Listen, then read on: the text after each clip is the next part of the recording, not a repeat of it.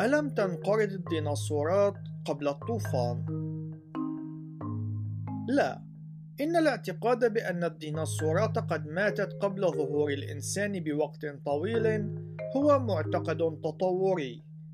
نجد في سفر التكوين أن الله قد خلق كل الحيوانات البرية في اليوم السادس من أسبوع الخلق منذ ما يقرب من ستة آلاف عام.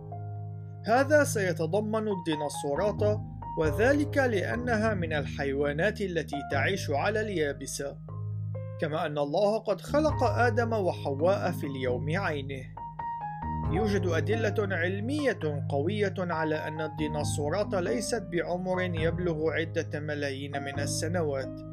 لقد وجد العلماء أنسجة رخوة وبروتينات وعينات من الحمض النووي في عظام الديناصورات ولكن هذه كلها كان يجب أن تتحلل خلال فترة زمنية قصيرة نسبيا.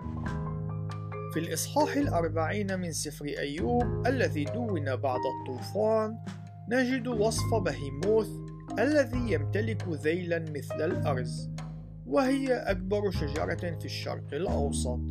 وهذا يتطابق فقط مع حيوان مثل الديناصور من فصيلة السوربوديات. لذلك لا بد أن أسلاف بهيموث كانوا قد تواجدوا على متن الفلك وبالتالي فإن الديناصورات كانت لا تزال على قيد الحياة بعد الطوفان.